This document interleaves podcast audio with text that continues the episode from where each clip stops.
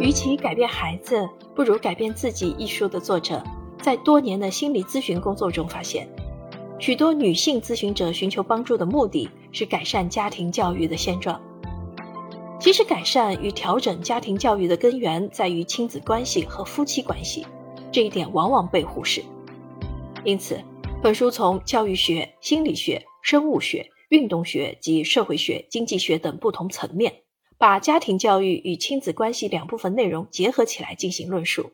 全面探讨了亲子关系的本质，分析了当今社会亲子关系出现问题的原因，并提出了解决亲子关系问题的方法与对策。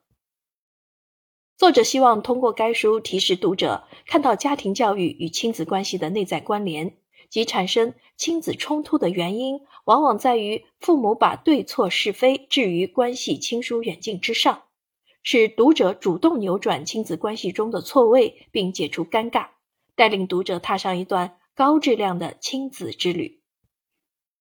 本书采用理论与案例相结合的方式进行阐述，视角独特新颖，具有现实可操作性。